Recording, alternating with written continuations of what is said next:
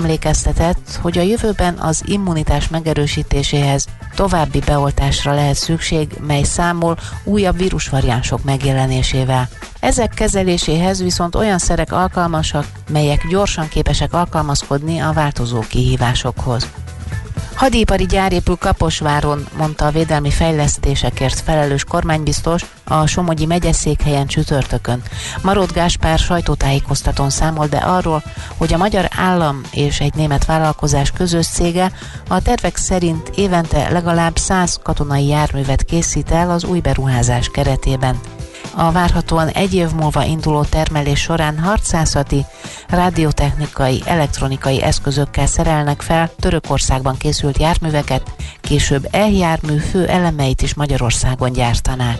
Ezzel párhuzamosan kutatásfejlesztési program kezdődik a nato belül, a jövő technikájának számító járművek előállítására, és három év múlva már ez utóbbi jelenti a gyártás fő profilját. A beruházás helyszínének kiválasztásakor katonai múltjának és a városvezetés támogatásának köszönhetően döntöttek Kaposvár mellett. A zajszennyezés hosszú távon még a fáknak is kockázatos.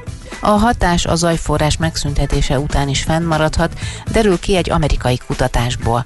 Az építkezések hangja az ipari, utak és vezetékek építéséből származó zaj ugrásszerűen megnőtt a múlt évszázad közepe óta, a biológusok pedig egyre jobban aggódnak ezek hatása miatt. Míg korábbi vizsgálatok már észlelték a beporzó rovarokat és állatokat elijesztő zaj rövidtávú hatását fapopulációkon, a hosszú távú hatásokat eddig kevésbé kutatták. Úgy tűnik, zajnak kitett területeken hosszú távon is csökkent a fiatal növények száma, mivel a szaporodásukhoz szükséges állatok később sem akartak visszatérni korábbi élőhelyükre.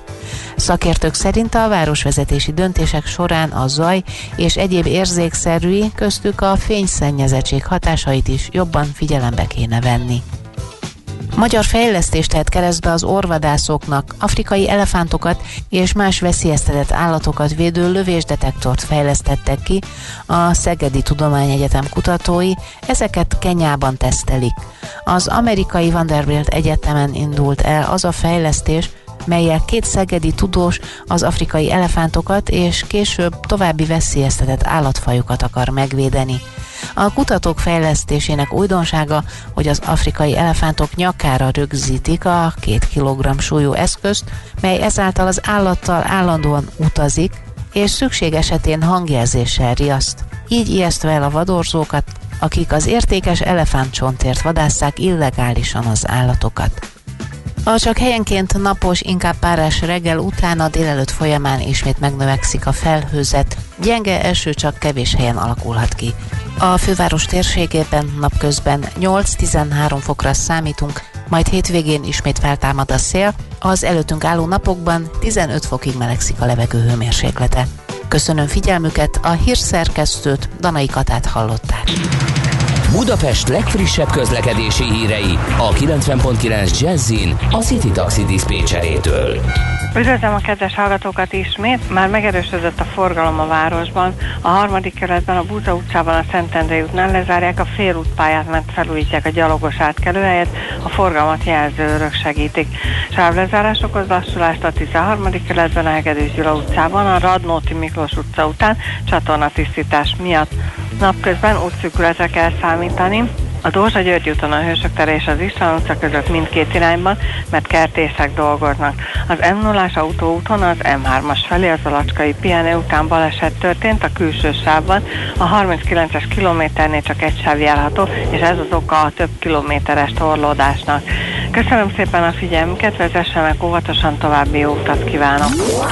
A hírek után már is folytatódik a millás reggeli, itt a 90.9 jazz Következő műsorunkban termék megjelenítést hallhatnak.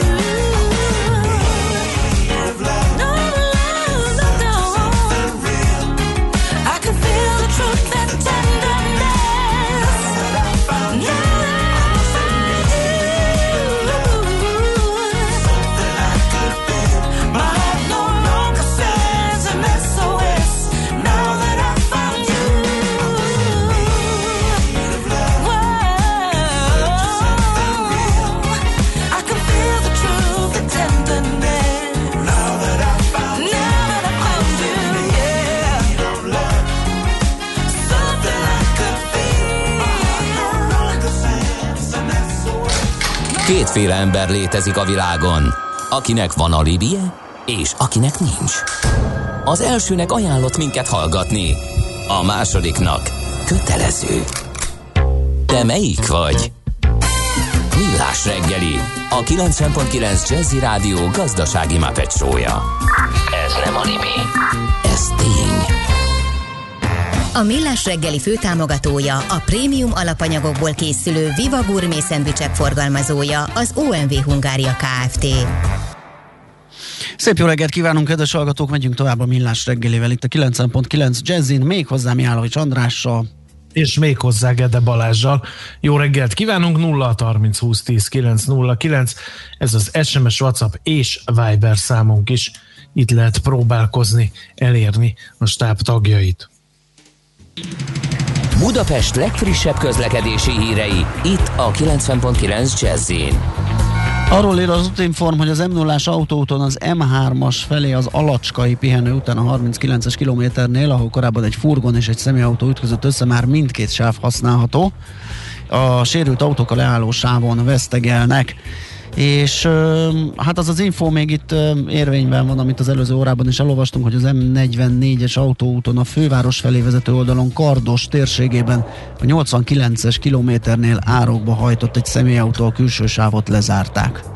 Aztán uh, hétvégére lezárják a Pesti alsórakpartot a Közzaraktár utca és a Margit híd között, a gyalogosok és a kerékpárosoké lesz a terep. Sávelzárás van a harmadik kerületben, a Búza utcában, a Szentendrei útnál a félútpálya nem járható, mert felújítják a zebrát. Sávelzárás van a 13. kerületben, a Hegedűs Gyula utcában, a Radnóti Miklós utca után ott csatornát tisztítanak, kertészek dolgoznak a Dózsa György úton, a Hősök tere és az István utca között, és a Megyeri úton is sávelzárás van. A negyedik kerületben a Szilas patak közelében mindkét irányban csak egy sáv járható, mert ott meg útfelújítási munkák zajlanak. Nos, hát beszélgetni fogunk az orosz-ukrán konfliktusról, vagy annak lehetőségéről, eszkalálódásáról, hiszen óriási csapatmozgást lehet megfigyelni az orosz-ukrán határon, több tízezer orosz katona.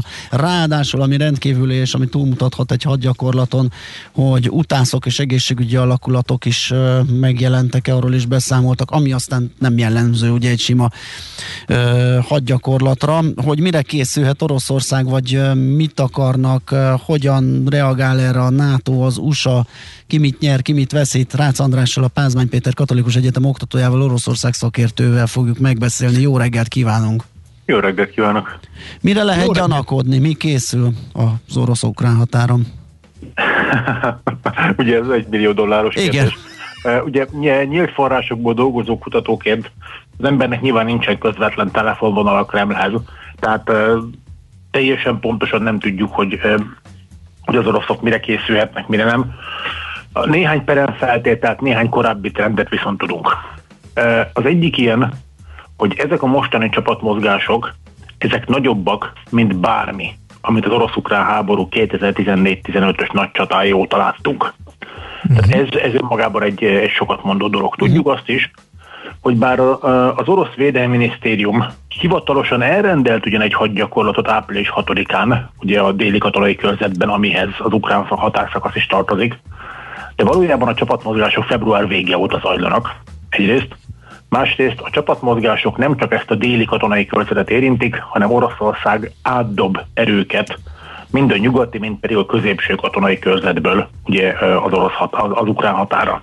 Tehát tudjuk azt, hogy a hivatalos orosz narratíva az, az nem teljesen fedi a valóságot. Igen, ez egy érdekes dolgot. kérdés, mert, mert ugye nagyon látványos ez a dolog.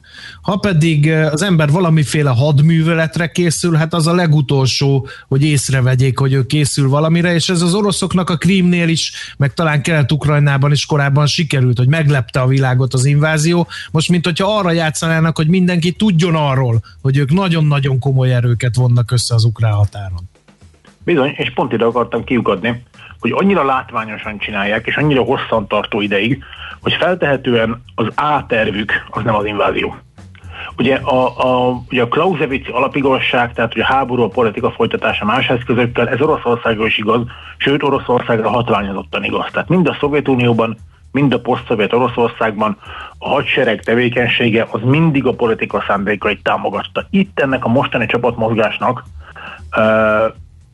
valószínűleg a fő célja az, hogy nagyon erős nyomás alá helyezze Ukrajnát, és mellesleg egyébként tesztelje a Biden adminisztráció elszántságát, kisebb részben pedig ugyan német és a francia vezetést is. Tehát amit, uh-huh. amit tudunk, hogy Moszkva nagyon szeretné, ha ez a hetedik éve lényegében stabilan alacsony intenzitású, de, de folyamatosan zajló kelet-ukrajnai konfliktus, ez elmozdulna erről a holdpontról, és Oroszország érdekeinek megfelelően rendeződne valamilyen módon.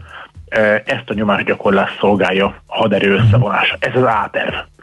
De Igen, mert hogy ugye Ukrajnában, Kelet-Ukrajnában nincs béke 7 éve, kisebb-nagyobb fegyverszünetek vannak, és pont ez a mostani mozgósítást megelőzően arra jöttek a hírek, hogy a felek elkezdtek egymásra mutogatni, hogy meg, megint van a konfliktusnak halálos áldozata, az oroszok szerint az ukránok provokálják őket, az ukránok szerint az oroszok nyomulnak, illetve az általuk támogatott szakadárok rúgták fel ezt a törékeny békét, szóval ez is megy egy ideje az egymásra mutogatás, de vajon mi a, a, a két félnek az érdeke? Mi az ukránok érdeke ebben a konfliktusban, és mi az oroszoké? Ugye a, azt, hogy kilőtt először, ezt egyébként véletlenül elég pontosan lehet tudni.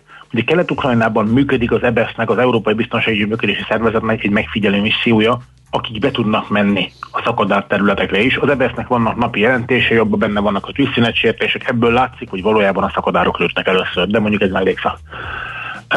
Az ukrán érdek Nyilván az ideális az lenne, hogy Oroszország abba hagyná a szakadárok támogatását, és ugye ez a két régió visszatérne Ukrajnába. Ez ideális ugyan, de nem reális.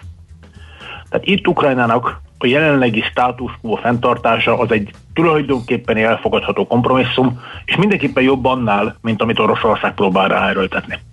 Mi az, amit az oroszok akarnak? Oroszország formálisan nem része a konfliktusnak, úgy tesz, mintha nem lenne része a konfliktusnak, valójában mindenki tudja, hogy ezeket a szakadárokat az oroszok tartják fönn, tehát minden Oroszországból jön, ez, ez egy orosz projekt. Oroszország nem akarja lenyelni ezeket a területeket, nem akar második Krímfélszigetet, nem akarja magához csatolni. Az orosz érdek az, hogy ezek a területek úgy tagolódjanak be Ukrajnába, valamiféle nagyon széles körű autonómiával, hogy ezeken a területeken keresztül Oroszország Ukrajna egészére nyomást tudjon gyakorolni. Tehát mondjuk, ha Ukrajna egy föderatív módon átalakulna, és ezeknek a területeknek vétójoga lenne az ukrán külös belpolitika fő ügyeiben, ez most már tökéletesen megfelelne, csak ugye Kiev számára ez a szuverenitás teljes feladását jelenteni. Nem látszik, hogy a két célrendszernek lenne metszete. Igen, érdekes egyébként, eh, mert akkor az orosz törekvés tulajdonképpen az, hogy gátolja Ukrajna euróatlanti integrációját, ugye? Így van, pontosan. És ugye uh-huh. ez azért egy, egy, egy komplex történet, mert mondjuk Ukrajna a NATO tagja belátható ideig nem lesz, hiszen a NATO nem vesz fel olyan országot, aminek folyamatban lévő területi konfliktusa van már, pedig Ukrajnának van ilyen, a Krímfélsziget, meg ugye Kelet-Ukrajna. De ezzel uh-huh. Oroszországot az is zavarja, hogy Ukrajna közeledik a NATO-hoz. Az ukrán haderő egyre inkább interoperábilis a NATO, egyre inkább együttműködik a NATO-val, Ukrajna bekapcsolódik NATO missziókba, NATO országok adnak kiképzést az ukrán hadseregnek, időről időre NATO katonák is vannak ukrán területen hadgyakorlat keretében, ez mind-mind nagyon zavarja Oroszországot. Uh-huh. Mi az érdeke Európának és az Egyesült Államoknak? Ugye az oroszok nem csak Ukrajnában hajtanak végre zavaró repülést, hanem, hanem tesztelik rendre Nyugat-Európában, itt-ott, amott a balti államokban, sőt Nagy-Britániában is, hogy mit szól az Európai Unió az ő zavaró repüléseikhez, és itt most szószoros értelmében kell vonni, mert úgy tűnik, hogy, hogy a szankciók, amiket ugye az Európai Unió bevezetett Oroszországgal szemben a kelet-ukrajnai és a krímfélszegeti fellépése miatt, azok minthogyha nem hatnának az oroszokra, sőt. Ez egy picit összetettebb azért. Ugye az európai és az amerikai érdek abban megegyezik, hogy létfontosságú az, hogy Ukrajna meg, megmaradt területi integritása megmaradjon, tehát hogy Ukrajna ne gyengüljön tovább. Ugyanis ez a konfliktus már messze nem csak Ukrajnáról szól. Tehát azzal, uh-huh. amit Oroszország a Krímfélszigeten megcsinált, ugye, hogy fegyveres erővel módosított egy európai határt, ilyen 1940 óta nem történt Európában. Tehát ez alapvetően alakította át az egész európai biztonsági rendszert, alapvetően változtatta meg a Fekete-tenger viszonyait, és ugye ott azért vannak Európai Uniós tagállamok, tehát ott van Románia és ott van Bulgária is. A NATO szempontjából ugye ott van Törökország, Törökország is. Tehát ez igen. a konfliktus, ez, ez nem a világ végén van, ez a mi közvetlen szomszédságunkban van. És a probléma az, hogyha Oroszország büntetlenül megtehet ilyen dolgokat, akkor onnantól nem lehet kizárni, hogy vérszemet kap és megpróbálja máshol is, mondjuk a balti tenger térségében. Tehát itt, itt elemi érdek az, hogy megőrizzük Ukrajna stabilitását, azzal együtt is, hogy a Krímfélszigetnek az ukrán kontroll alá való visszatérése az, az belátható ideig nem reális. Na most, ami a szankciókat illeti, aki az, tehát volt, aki arra számított 14-15-ben, amikor a szankciók többségét bevezették, hogy kész az oroszok fél év alatt összeomlanak, úgyse bírják sokáig. Nem ez történt. De ezzel együtt a szankciók egy része az nagyon komolyan fáj Oroszországnak. Fájnak azok a szankciók, amik a hadipart érintik, védelmipar együttműködést, és nagyon fájnak a pénzügyi szankciók is. Az egyéni beutazási tilalmakat annyira, annyi, a beutazási tilalmak ebből ugye száznál több van elrendelve, hogy melyik orosz tisztviselő nem jöhet be Európába, hát ezzel Moszkva azért együtt tud élni, de mondjuk a pénzügyi szankciók azok fájnak. Uh-huh. Milyen helyzetben van az Egyesült Államok? Ugye Joe Biden az amerikai elnökké történt kinevezése óta elég kemény hangot üt meg többek között Oroszországgal is, nemes egyszerűséggel gyilkosnak hívta Putyint. Ott is elindult egy olyan találgatás, hogy talán amerikai hadihajókat kéne küldeni a Fekete-tengerre, hogy egy kicsit visszariasszák az oroszokat. Nincs egy csapda helyzetben Joe Biden, hiszen Putyin elszárnak tűnik, neki valamit tennie kell, pont az ön által elmondott okok miatt, de mit tud tenni Amerika, ami nem vezet nyílt fegyveres konfliktushoz? Nagyon sok mindent. Tehát ugye a nyílt fegyveres konfliktus, egy orosz-amerikai összecsapás, ez olyasmi, amit sem Washingtonban, sem Moszkvában nem akar senki. Tehát kicsit, egy kicsit egyfajta tojástát zajlik, tesztelik egymást a felek, de, de senki sem fog orosz-ukra vagy orosz-amerikai háborút kirobbantani Ukrajna kedvéért, tehát hogy ilyen, ilyen azért nem lesz. Ugye Amerika, a, amit meg tud csinálni a diplomácia nyomás gyakorláson kívül, az például a meglévő szankciók mellé továbbiak elrendelése, erre pont tegnap került sor éppen, újabb szankciók bevezetésére, sőt, az Egyesült Államok egyébként kiutasított tíz olyan orosz diplomatát is, akiket egyébként kémtevékenységgel vádol. Ez megint egy kellően barátságtól lépés, ilyenekből elég sokat meg lehet tenni, ez az egyik. Ez ugye egy két oldalú orosz-amerikai lépés.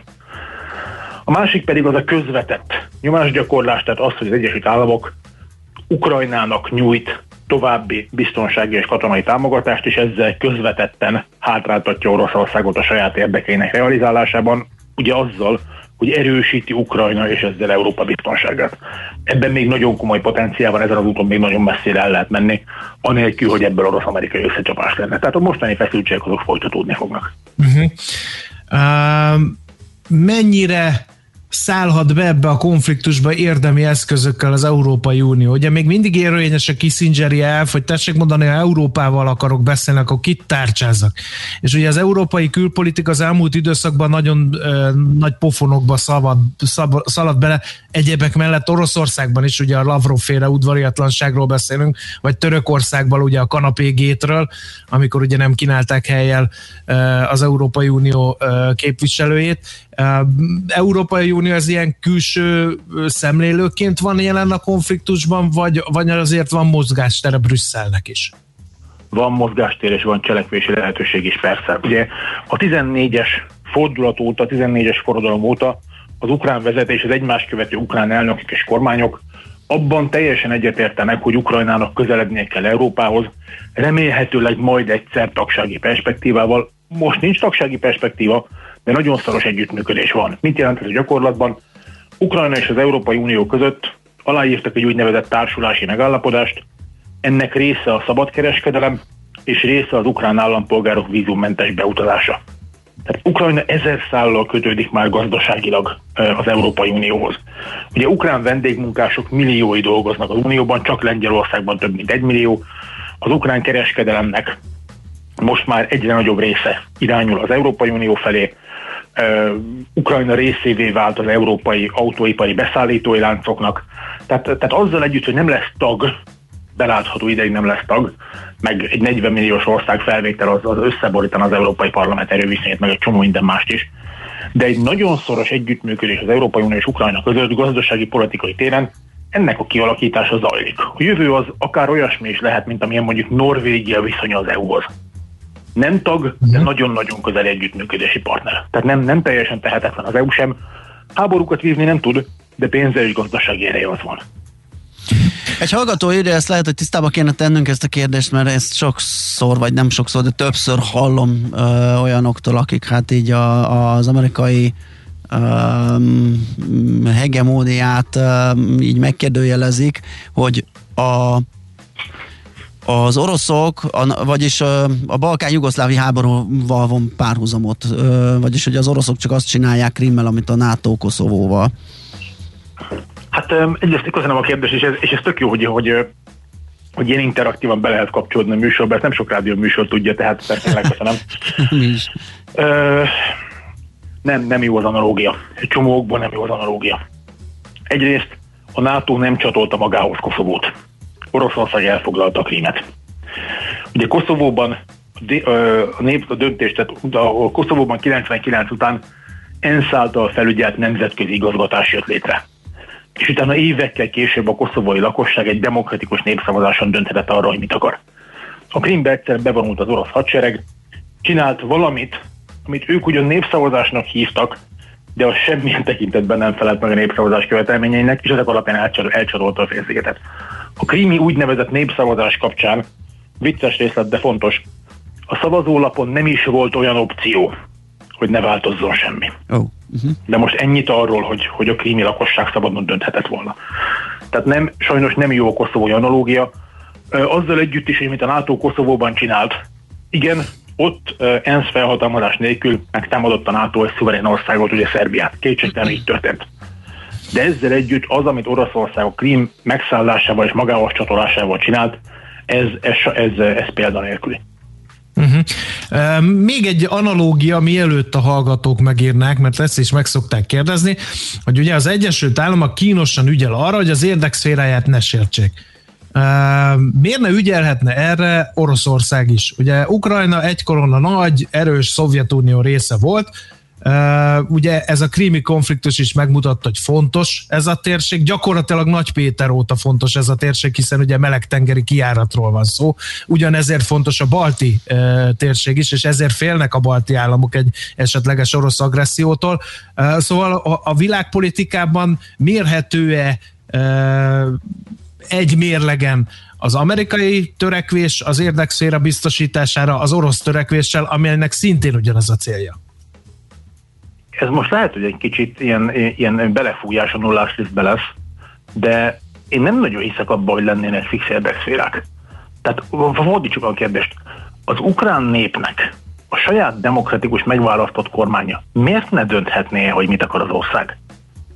Tehát itt nem mhm. arról van szó, hogy a, az Egyesült Államok fegyveres erővel bevonul Ukrajnába és megmondja, hogy mi lesz. Meg úgy Oroszország se csinálja ezt, csak Ukrajna bizonyos részein.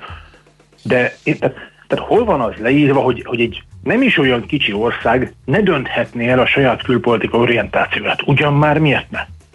Tehát Ukrajnának, ugye ahogy Poroshenkot megválasztják az előző elnököt 2014. május 25-én, az a legdemokratikusabb választás Ukrajna történetében.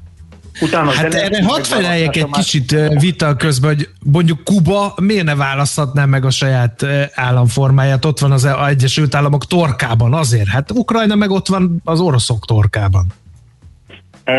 Én nem vagyok Kuba szakértő, nem szeretnék a világon mindenhez érteni. Én az Oroszországhoz posztszovjetérséghez értek, ezekre a kérdésekre tudok válaszolni.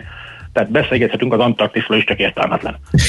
Tehát, az ukrán nép szuverén módon megválasztott egy kormányt, egy elnököt, és eldönti, mit akar csinálni. Ha a következő választáson egy olyan kormány kerül hatalomra, akik Oroszország felé fognak orientálódni, akkor Ukrajna Oroszország felé fog visszaorientálódni. Ez teljesen normális. A posztszövettérségben vannak ilyenek.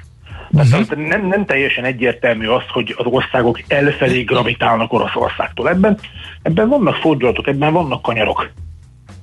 De itt ez, ez az ukrán nép döntése, bocsánat.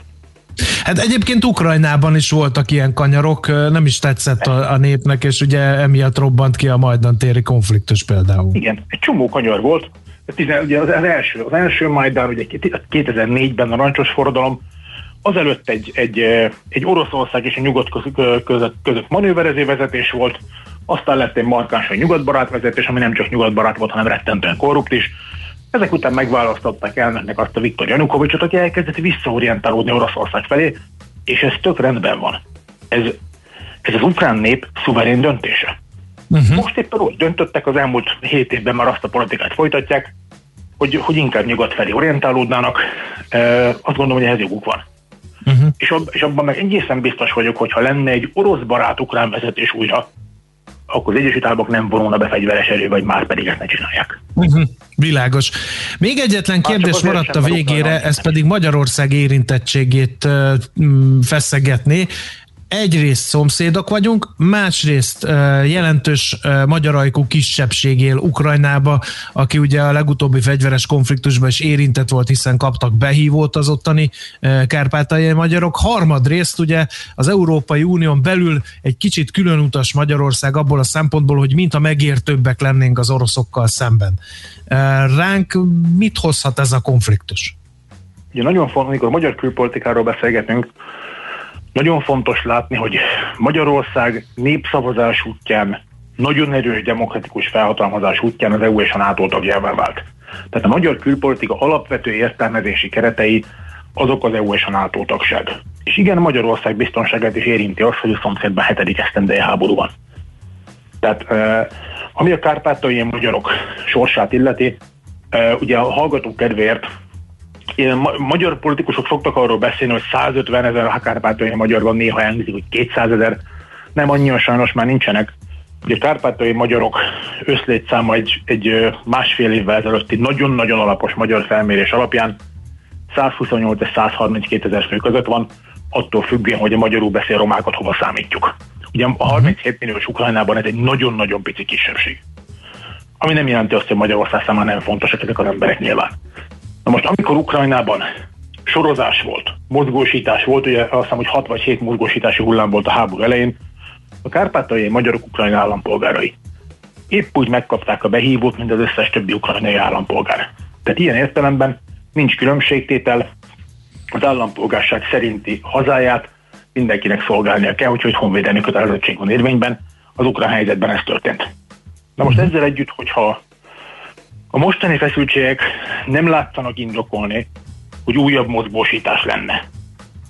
Tehát egyelőre az ukrán hadsereg nem csinál olyan léptékű, tényleges, tömeges sorozást és mozgósítást, mint amit 14-15-ben csinált. Ha ez mégis bekövetkezne a feszültség eszkolálódása miatt, akkor igen, akkor kárpátai magyaroknak is menniük kell majd.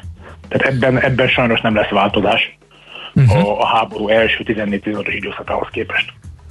És ilyen szomszédok vagyunk, az, hogy a magyar külpolitik esetleg megértő Oroszországgal szemben, ennek konkrétan Ukrajna vonatkozásában elsősorban kisebbségi motivációi vannak. Tehát az a fajta kisebbséggel, kisebbségi jogokkal kapcsolatos jogalkotás, amit az ukrán vezetés már évek óta csinál, gondolunk itt a kisebbségi és oktatási törvényre, ez alapvetően nem a magyarok ellen irányul, ezt látni kell. Tehát itt az ukrán vezetés az ukrajnai orosz kisebbség jogainak korlátozására, vagy, vagy tevékenységének kor, korlátok közé szorítására törekszik.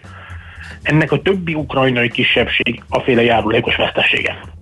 Uh-huh. Tehát itt nem az a szándék kievi részre, hogy specifikusan a magyarok miatt fogadnak egy ilyen oktatási törvényt, az a törvény hibája, hogy, hogy nem tesz elegendően különbséget, ugye most magyar szempontból gondolkodunk, hogy nem tesz elegendően különbséget mondjuk a, a, a magyar, lengyel, román, bolgár, egyéb kisebbségek és az orosz kisebbség között. Tehát itt ez a sztori ukrán oldalról nem, nem a magyarok ellen szól, ez az oroszok ellen irányul, a magyarok az, az járulékos vesztesség. A magyar diplomáciának az a feladata, azt gondolom, egyet kívülről belebeszél egyetemi oktatóként, hogy elérje azt, hogy az ukrán jogszabály differenciáltabbá váljon. Tehát, hogy megvédje lehetőség szerint a magyar kisebbség érdekeit, Ugye a probléma az, hogy Magyarország nyomásgyakorlási lehetőségei korlátozottak. És ugye ráadásul Ukrajna egy háborúban álló ország. És hát háborúban hallgatnak a múzsák. Tehát az ukrán külpolitika más megfontolások, más érdekrendszer szerint hoz döntéseket. Ugye ami idén évelején történt, orosz nyelvű tévécsatornák betiltása, ez, ez nem olyasmi, amit békédőben demokráciában csak úgy meg lehetne csinálni. Világos. Csak hát Ukrajnában nincsen békégy, Ukrajnában háború van. és háború esetén egyszerűen más, más jogszabályok és más jogalkotási módok érvényesek. Ezt Magyarország nem nagyon fogja tudni megváltoztatni. Világos. Abban áll a diplomáciai feladat, hogy ilyen helyzetben is tudjunk manőverezni annak érdekében, hogy a kárpátai magyarok helyzete javuljon. András, nagyon szépen köszönjük, szerintem fogunk még beszélgetni, akár hogyha megoldódik, vagy valami nagyon jó beszélgettünk, köszönjük szépen, hogy születik, akár nagyon eszkalálódik a ez, ez, nagyon jó volt, én is nagyon elvesztem. Köszönöm probléma. Szépen. Köszönjük szépen, szép napot, viszont hallásra. Önnek is viszont hallásra.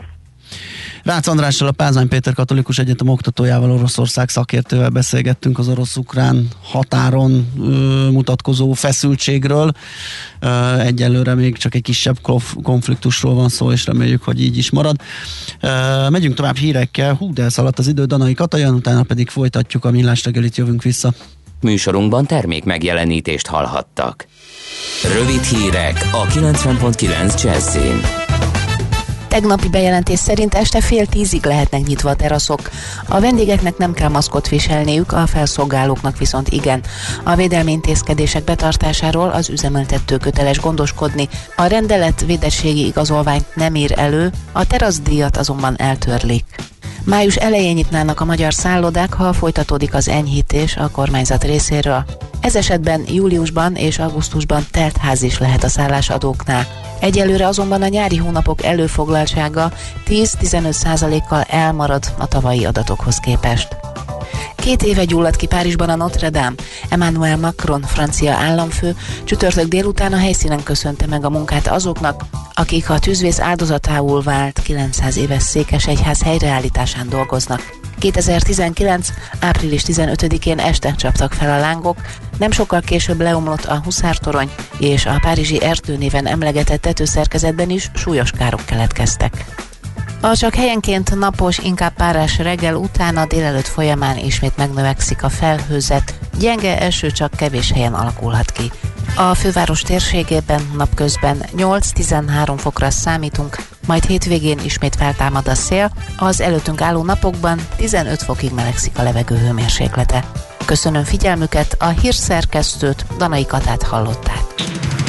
Budapest legfrissebb közlekedési hírei, itt a 90.9 jazz jó reggelt kívánok! Egybefüggő a sor továbbra is az ürömi körforgalom előtt a tízes főúton befelé, csak úgy, mint a Pesti alsó rakparton a Margit hídtól a Lánchídig és a Budai alsó rakparton is a Petőfi hídnál északi irányban. Akadozik az előrejutás a Múzeum körúton az Asztória felé, a Rákóczi úton a Barostértől befelé és a Hungária körúton a Kerepesi útnál, illetve a Tököli út közelében. Erős a forgalom az M3-as autópálya fővárosi bevezető szakasz szakaszán is a kacsú úti felüljáró előtt, illetve a Szélkálmán tér környékén. Baleset nehezíti a haladást az M0-áson az M3-as autópálya felé az alacskai pihenő után, ahol a sérült gépjárművek ugyan a leálló sávban vesztegelnek, de így is több kilométeres torlódást okoznak, jelezte az Útinform. A hétvégére ismét lezárják a Pesti alsó rakpartot a Közraktár utca és a Margit híd között, mert átadják a gyalogos és kerékpáros forgalomnak. Varga Etele, BKK Info. A közlekedési híreket támogatta a Gumi.hu üzemeltetője az Abroncs Kereskedőház Kft. Gumi.hu. Rendeléstől szerelésig. A hírek után már is folytatódik a millás reggeli. Itt a 90.9 jazz Következő műsorunkban termék megjelenítést hallhatnak.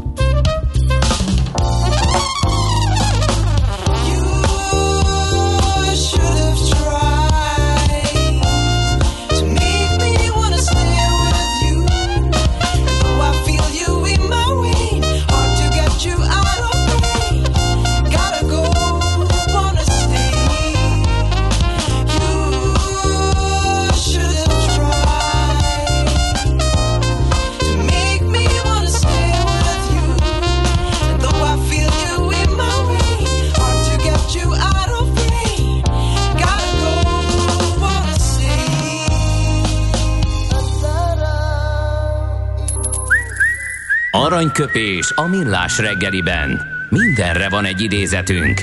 Ez megspórolja az eredeti gondolatokat. De nem mind arany, ami fényli. Lehet kedvező körülmények közt gyémánt is. Peter Ustinov az egyik születésnaposunk, bocsánat, Sir Peter Alexander Ustinov, igen, angol színész, producer, rendező, regényíró, színpadi szerző, műsorvezető, minden volt ő. Egyébként elég érdekes, hogy származását tekintve, hogy az édesanyja orosz származású francia volt, az édesapja orosz származású német állampolgár, és aztán ő belőle lett ismert brit Amerikai. színész. Kétszeres angol. Oscar díjas egyébként. Az egyik Oscar díjat, ha valaki látta a Kirk Douglas féle Spartacus, ha nem láttátok, akkor sürgősen pótolni, különben fekete pontot kaptok tőlem. Na, abban játsza a Lentulus Baciatus szerepét, ugye a Spartacus gazdájának a szerepét utolérhetetlen módon, derűvel, humorral, csavarokkal, nagyon, nagyon tetszik, ahogy megformálja a rabszolgatartó gladiátor lannistát.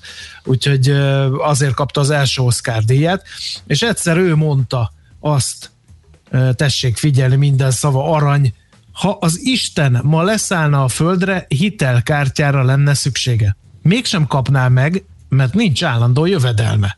Hát igen, ez egy érdekes dolog. Közben kicsit elmosolyogtam, mert eszembe jutott uh, Fikus Cookies, de az egy másik film valószínűleg. Az egy másik. Egyébként máshol is megformált ö, római ö, akat Nero császárt a Quo Vadis című filmben, ami szintén egy monumentális hollywoodi produkció, azt is érdemes begyűjteni és megnézni. Egy lengyel író Henrik Sienkiewicznek a regényéből készült ilyen Ben Hurhoz hasonló giga történelmi tablóról van szó. Aranyköpés hangzott el a millás reggeliben. Ne feledd, tanulni ezüst, megjegyezni arany.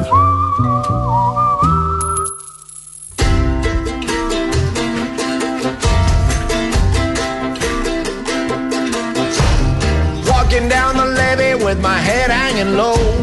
Looking for my mama, but she ain't here no more. Baby, you don't know. You don't know my mind. When you see me laughing, I'm laughing just to keep from crying. She won't cook my dinner, won't wash my clothes, won't do nothing but walk the road. Baby, you don't know, you don't know my mind. When you see me laughing, laughing just to keep from crying. A breakfast on the table and my coffee's getting cold. Mama's in the kitchen getting sweet papa told. Baby, you don't know, you don't know my mind. When you see me laughing, laughing just to from crying.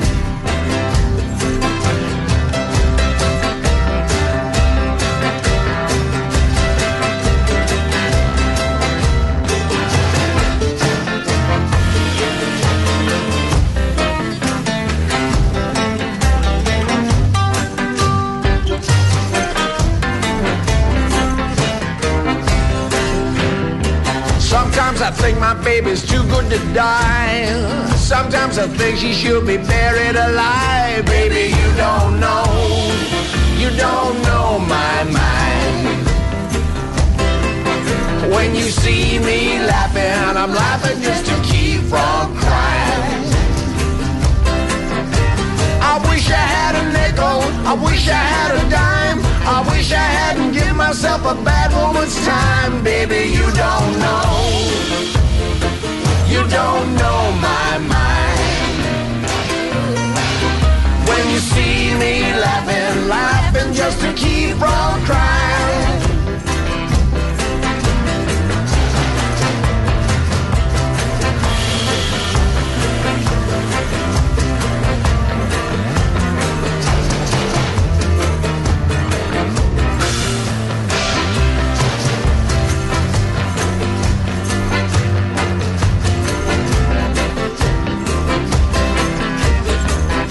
At your mama, see what you gone and done. You got my money, now you broke and run. Baby, you don't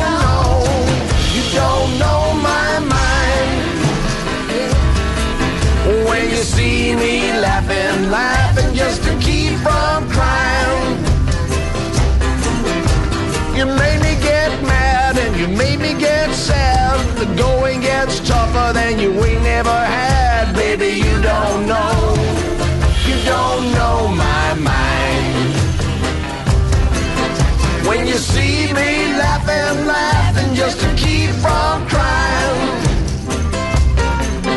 When you see me laughing, laughing just to keep from crying.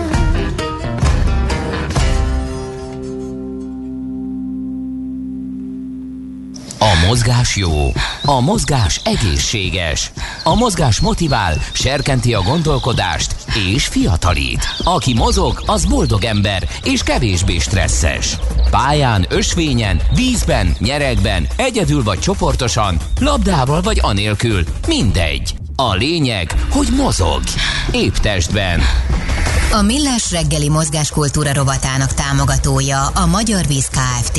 Az ország első karbonsemleges ásványvizének, a Mize Ecogreennek a gyártója. Ecogreen. Együtt a természetért. TRX, mi ez? Hogy kell csinálni? Honnan ered? Figyelj, egy legenda, az amerikai haditengerészet. Elit alakulatának egyik tagja fejlesztette ki. Mi bajunk lehet tőle? Majd mindjárt megkérdezzük Szentgyörgyi Rómeót, személyedzőt és életmód tanácsadót, és azt is, hogy hogy kell ezt jól csinálni, mit lehet vele elérni, és egy csomó minden. Szia, jó reggelt! Sziasztok, sziasztok, jó reggelt mindenkinek! Na, Elnézést, először is egy személyes jellegű kérdést, egy személyedző életmód tanácsadó mit csinál az elmúlt egy évben? Gondolom nem a legturbulensebb és legpörgősebb időszakodat éled, minden zárva van. Ö, így van, ez, ez igaz. Ö, edzőteremben nem tudtam menni. A, uh-huh. a tavalyi időszakban, amikor tavasszal kezdődött ez az egész őrület, akkor szerencsére ki tudtunk menni a természetbe, és a tanítványaimmal ott tudtunk edzeni, és nagyon örök, hogy Budapesten rengeteg ö, szabad téren található, úgymond felnőtt játszótér, játszóteret lehet használni, és, és ezt használtuk ki, tehát a természetben nagyon klasszul le lehetett edzeni, és mindig vittem egy TRX-et többek között, illetve hát házhoz ö, ö, járok ki családoknál, ö, próbáljuk megoldani 5-6 10 négyzetméteren az edzést. Ezek általában szabad testsúlyos edzések, de azt uh-huh. gondolom, hogy, hogy, hogy egy jó edző mindig feltalálja magát, és mindig újabb gyakorlatokat talál ki, és minden helyzetet meg tud oldani. A, a, a vendégek meg a sportolni vágyók meg igénylik, és, és így találkozik a, a két igény. Na nézzük ezt a. TRX-et, azt mondtad, viszel magaddal egy TRX-et, akkor itt valami eszköz is kell gondolom. E, Így, így van, nagyon praktikus ez az eszköz. Ez tulajdonképpen a, TRX ez a klasszikus sárga-fekete színű eszköz, ami két mm, szárból áll, mondhatnám egy mad, vagy két madzag, aminek a végén kapaszkodó van. Egyébként ez, a, ez az eszköz, hogy TRX, ez így le van védve, de uh-huh. más gyártók is elkezdték ezt a összeállítást használni, de más néven használják. Tehát sok más sportboltba is lehet kapni, de mondom, van egy hivatalos TRX elnevezésű eszköz is, amely egy nagyon pici kis zsákban elfér, lehet állítani a szárát, a hosszát, és ennek az a lényege, hogy, hogy a nehézséget pedig a, a dőlésszöggel lehet tulajdonképpen növelni vagy csökkenteni. Tehát, hogyha azt, mondjuk, hogy, hogy mindenkinek ugy, ugyanazzal a, az erőbedobással kellene dolgoznia, ez, ezt lehet módosítani, lehet könnyíteni, lehet nehezíteni, attól függően, hogy, hogy az ember mennyire dől előre vagy hátra, mert a saját testsúlyát használja, és ott kell magát felhúznia, meg, meg kinyomnia, meg, meg uh-huh. vele, és rengetegféle feladatot lehet végrehajtani.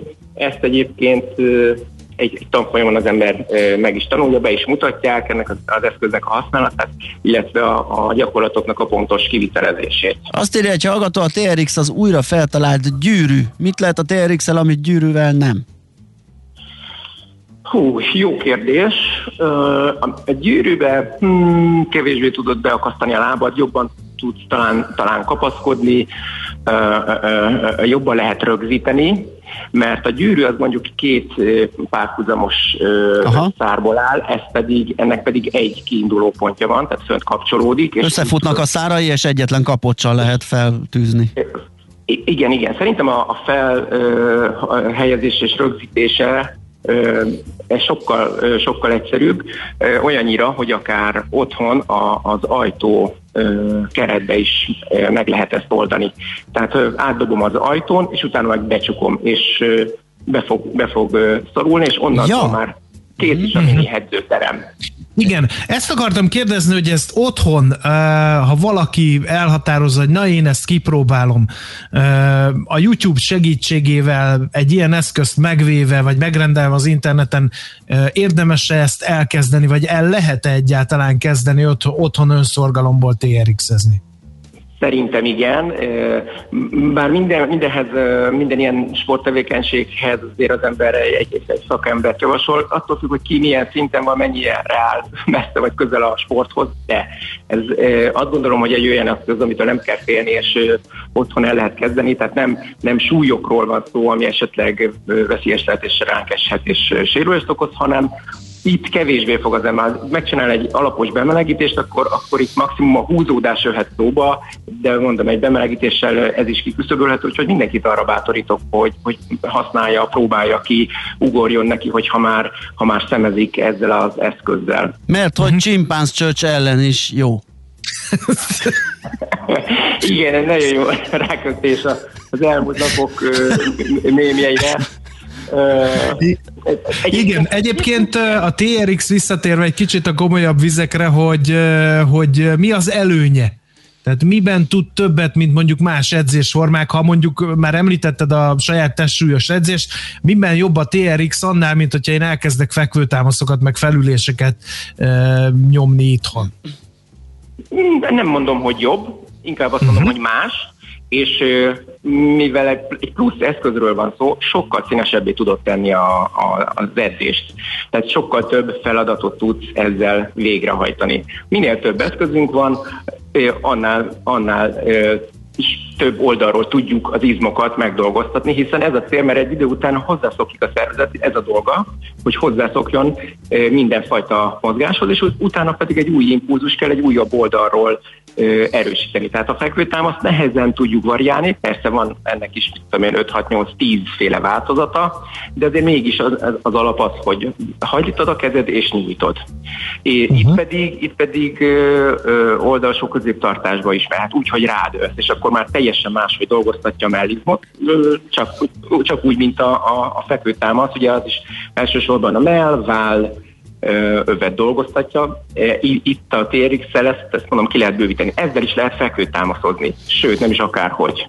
Na most uh, még egy fontos kérdés lehet, miután itt azért a teljes testünkkel nehezedünk erre a cuccra, uh, így a, nem tudom, a karbantartás, vagy a műszaki felülvizsgálat, azt írja egy hallgató, hogy a TRX-el vigyázni kell, mert el tud kopni a pánt, és az kő-pont-pontra fáj, amikor hanyat esek a kőre.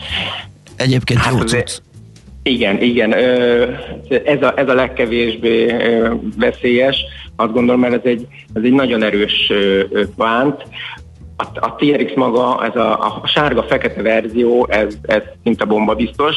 Az, hogy milyen hasonló úgynevezett koppintások vagy utángyártott uh, eszközök vannak, és annak milyen a minősége, az már, az már megkérdőjelezhető. A TRX-nek, ennek a hivatalos fekete és sárga verzió, ez, ez hogy, uh-huh. szerintem ezerből egy sem uh, szakad el.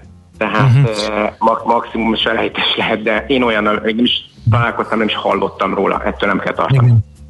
Mennyi idő egy edzés, és hetente hányszor kell mondjuk ilyen TRX gyakorlatokat beiktatni, mit ajánlanál? Hát csak úgy, mint a többi mozgásnál, azért egy minimum heti két edzés, lehet három edzés nyugodtan, aki bírja, az, az pedig heti négyet is nyomhat ebből.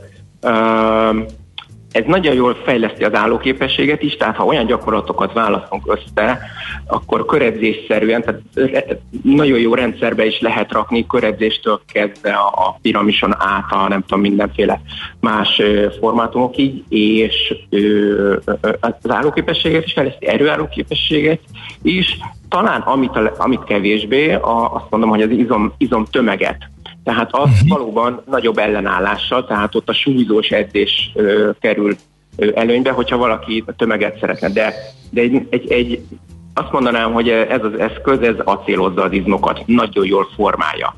Tehát nem lesz valaki ettől nagy darab izmos, robosztus, inkább azt mondom, hogy egy formás atletikus alkatot ö, tud hozni ezzel, egy szárkásabb. Uh-huh. Egy hallgató Igen. furcsa előnyét domborítja ki, azt mondja, hogy a TRX annyival jobb, mint más, hogyha nem használod már többet, akkor kisebb helyet foglal. Azt hiszem nála a sarokban gyűlik már egy pár sporteszköz, abból ez, a, ez az éles meglátás. Igen, igen, ez igaz, ahogy mondtam, nekem is van a kocsiban, mindig van nálam egy, egy ilyen TRX összecsomagolva, mert tényleg barom kis helyen elfér azért hónomalásakon viszem, és bárhova föl tudom akasztani, tehát kint egy, tényleg egy faágat kell keresnem, otthon pedig egy, egy ajtó értát. Korban uh, limitált a TRX használata? Tehát itt uh, van egy korosztály, aminek ez ajánlható? Uh, vagy, vagy itt is idősebbek is elkezdhetik? Egy idősebbek is elkezdhetik teljesen nyugodtan, és elég széles a skála. Gyerekek is használják kiegészítő sportnak is. Én például én Veraszta Dáviddal vizsgáztam ebből a TRX-ből, és uh-huh. tehát, hogy, hogy az úszók is szárazföldi edzéshez ö, ö, egészítik ki a, a mozgásukat, úgyhogy, úgyhogy szerintem ha ő, ha ő használja és ilyen eredményeket ér el, akkor szerintem érdemes követni.